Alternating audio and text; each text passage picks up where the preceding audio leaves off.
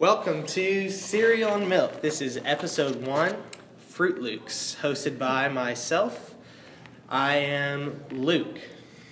I am Mariah Gills. I'm Abby. I'm Willow. This is Terry Dewey. This is Manny. Awesome. So those are our people that are.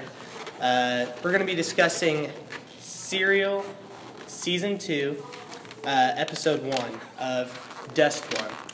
So, to give a brief summary, uh, Tarek will be providing uh, just the basic details of what happened. Right, and the narrator of this season of season two uh, serial podcast is Sarah Koenig, and she tells us about a man named uh, named Bowe Bergdahl who left his base in Afghanistan due to leadership issues, or his claim that is the reason he left is due to leadership issues that was going to cause the damage or kill someone, and she takes us through his thought process and preparation of him leaving, and then uh, takes us all the way to the night he left and ventured off into the Afghan desert with nothing but $300, a robe, uh, which is a typical Afghan attire,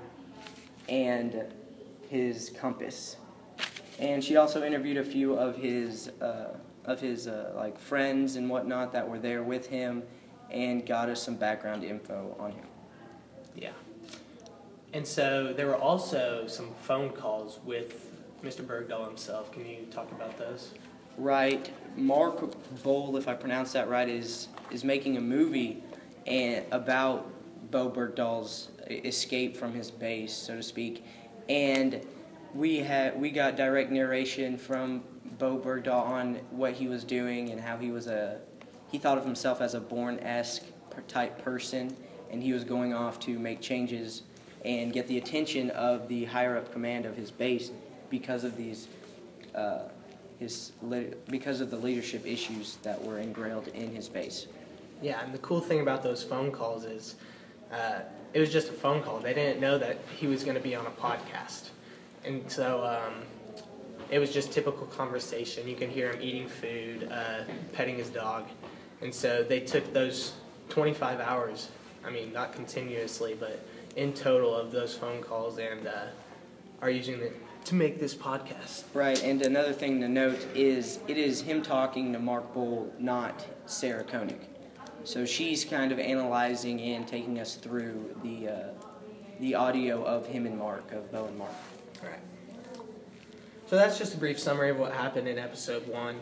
Um, we don't know a lot. We just knew sort of some of the background. So we're all very curious about what's happening. Um, so we're just going to jump into some of our questions, and probably the most thought-provoking one. Uh, it's kind of you got to pick a side. Uh, Manny had the best question we thought, um, asking, "Hasn't he suffered enough?" Um, he was a prisoner for the Taliban for about five years. Manny, what do you think about that question? Uh, yeah, like like I said, um, he was a prisoner for shy under five years. So during that time, he was kept in uh, dark rooms, isolated from the outside world. And um, at times, inside the podcast, you would hear him describe how it felt and how he would sometimes lose uh, sense of himself. Uh, so therefore, not knowing what he was, uh, he described the f- feeling of touching his face, but yet not knowing if he was truly there. And all, all he knew that there was a door, and out beyond that door, there was the whole world and um, he was stuck inside this room, dark, unaware of what was happening. And so uh, my question was, hasn't he suffered enough? Isn't losing sight of oneself enough pain for five years, and yet to come back home to the USA and be under investigation all over again um, by the government? Um, I just wanted to know what you guys thought about that. Um, he was charged with des- desertation, and um, they would normally like that's punishable with death.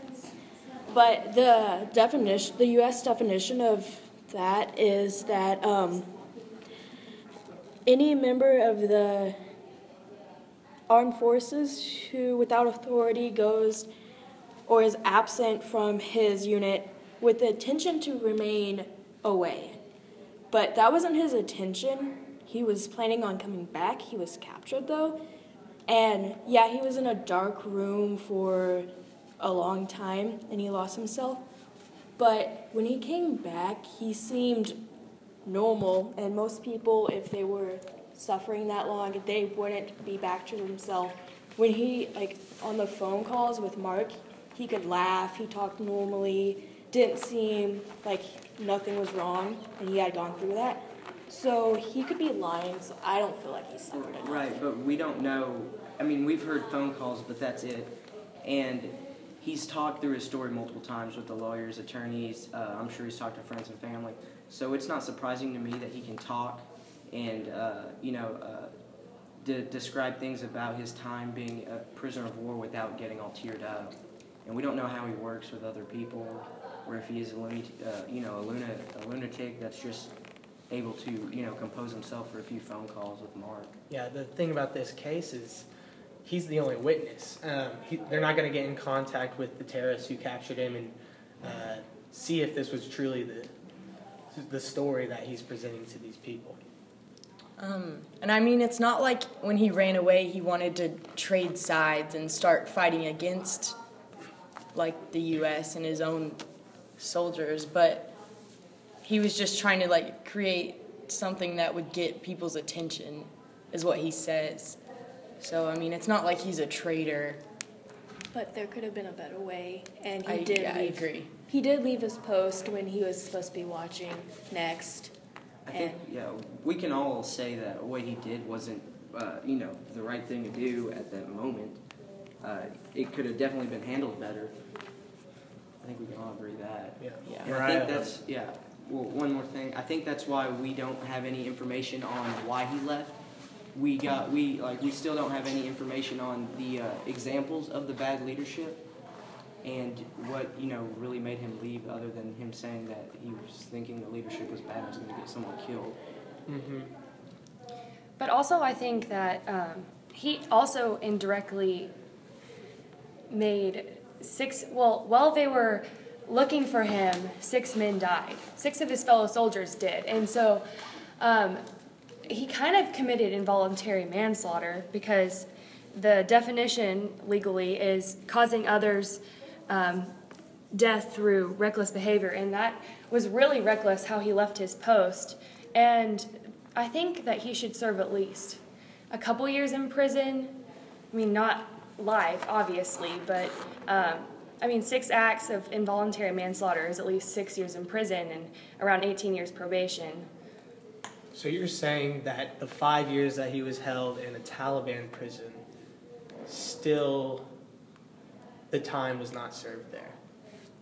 I mean, kind of, but not. When he enlisted in the military, he said under oath that he was going to listen to his commanders and protect his fellow brothers. And he swore to God, and by deserting his post, he completely did not. But he said like he felt like his fellow brothers weren't being protected anyway. So he, in his mind, He was so he an act of says he was doing them a favor. Yeah.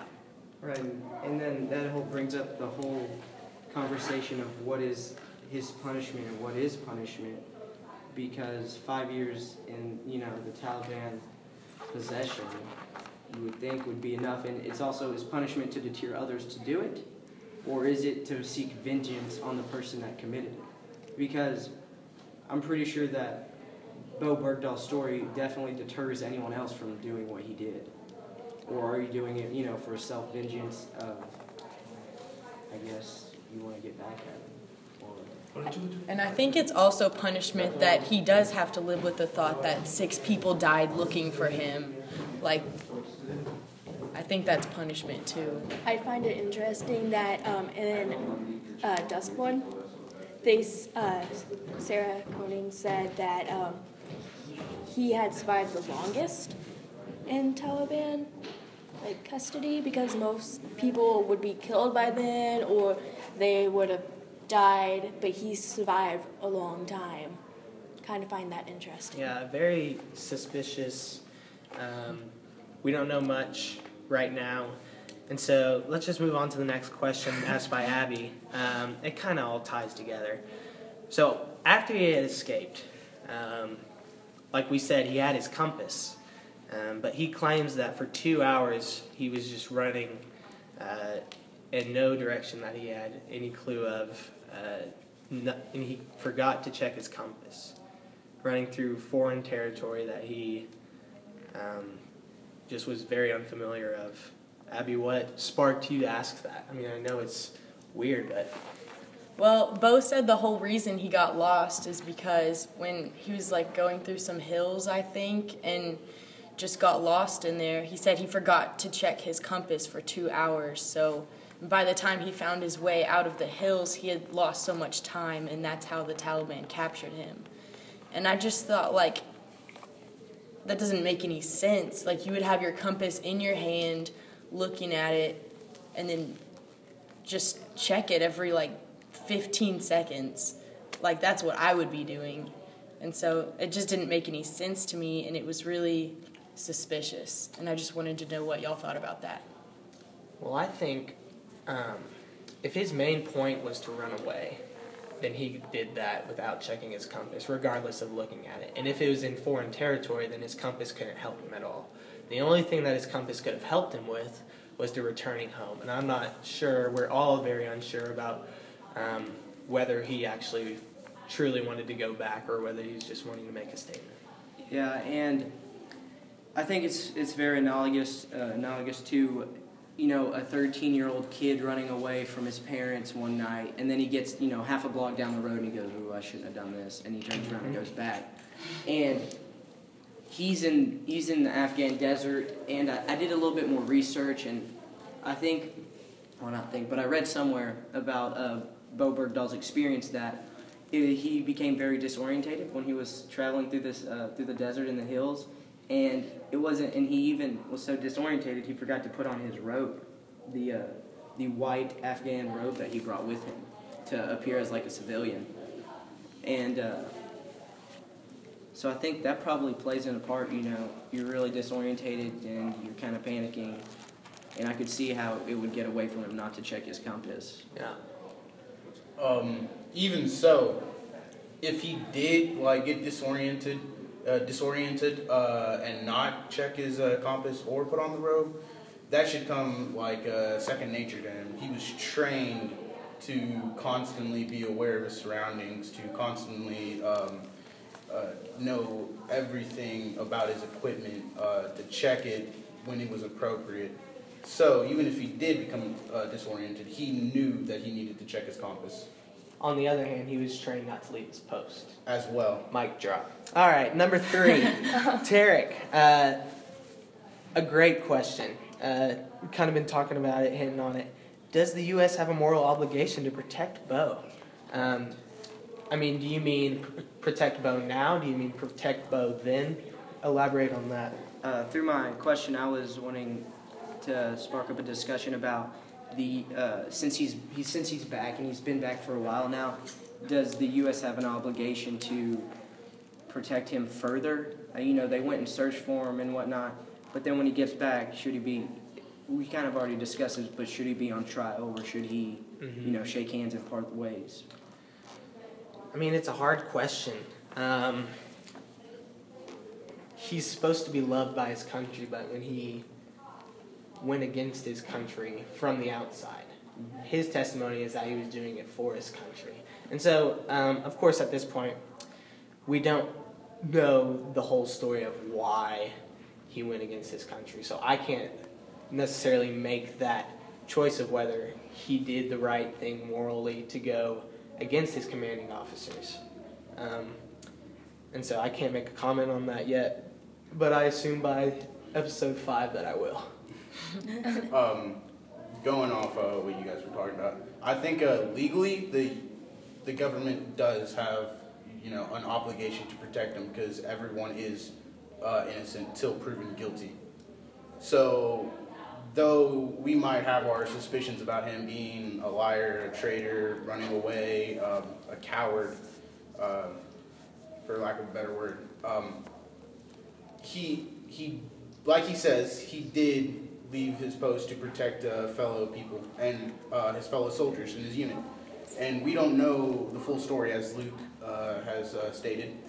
So we don't know if he's telling the truth. So the U.S., I think, does have an obligation to protect him until we know more about him or until his, he is proven either innocent or guilty. You know, also his credibility is can really be questioned because he's had five years to kind of think through what he's going to tell people, and there's no real, I mean, people to testify against him and say, okay, this is what actually happened. It's just basically his fellow soldiers that can say anything because they can't. I mean, she called the Taliban, but what's their cre- credibility? Yeah.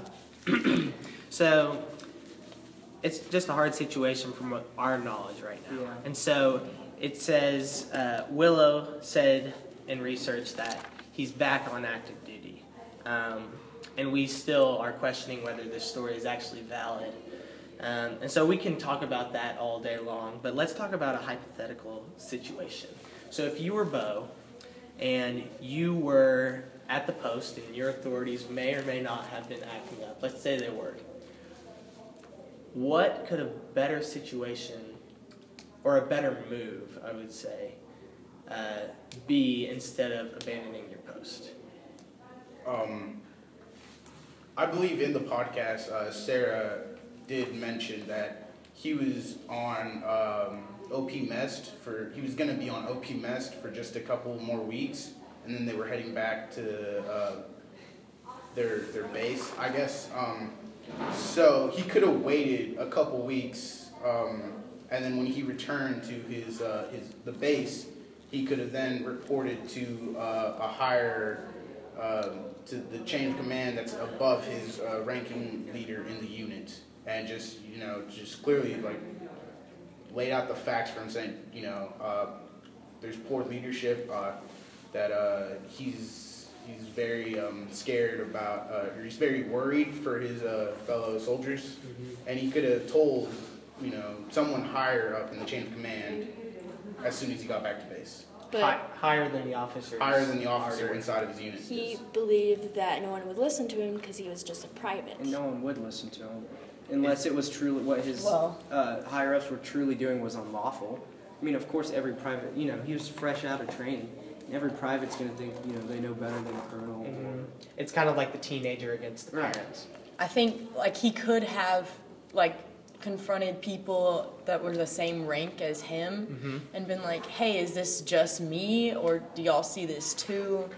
And then if they agreed with him, they could have all gone. And I think that the people above them would have listened better to 20 privates mm-hmm. than just Bowe by himself. Yeah. So he was. I mean, those officers didn't get there just for being who they were. I mean, they were once private as well. Um, do you think that when they were privates, they thought that they were smarter than the other ones? Uh, because they didn't act out to get to that position. Do you think this was a childish move by Bowe, or do you think it was truly No, I think right thing? I hope at least, or I think that our general conscience and most people is what he did was very stupid, and he definitely should not have done that. And and on the, the yeah, he he should have done it. I Yeah. I, I feel like he didn't think it I mean, if he through enough. if he wanted to move up in the ranks, he wouldn't have done it. Well, he didn't do it to move up in the ranks. Yeah, he, obviously. He, like, he did it yeah. so higher ranks would listen to him. yeah. That's right. And right. then one more question I want to just hit on before before this ends is, what do you guys think about the relationship between uh, Bowe Bergdahl and Mark Boal, who is, or I think that's how you say it, it's B O A L. And just to give you some background information on him, he's he was the director of uh, Hurt Locker, and Zero Dark so Thirty. zero was he really zero dark Mhm. As well? So yeah, is his is the, is their relationship genuine? Because in the in the phone talks, you know, with in the audio recordings with Bowe Bergdahl, he's saying that, you know, yeah, you did this for the best possible reason, even though you're, you know, the consequences after weren't intended. Uh, Is the relationship genuine? Or does he just want to make a movie? I feel like it is genuine because like he yes he's getting information about like what things he would need for the movie, but I like when I listened to the podcast like the audio, it it felt it sounded genuine that he actually cared about Bergdahl.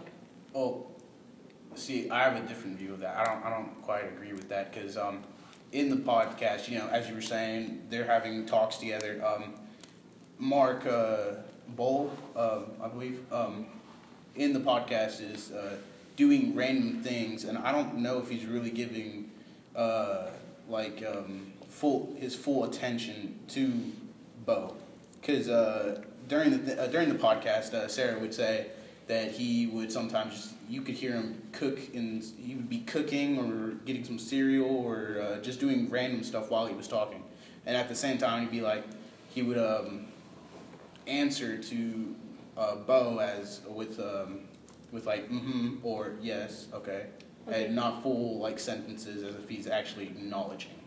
Eh, don't you do that when you talk to your friends though? Yeah, the conversations were casual.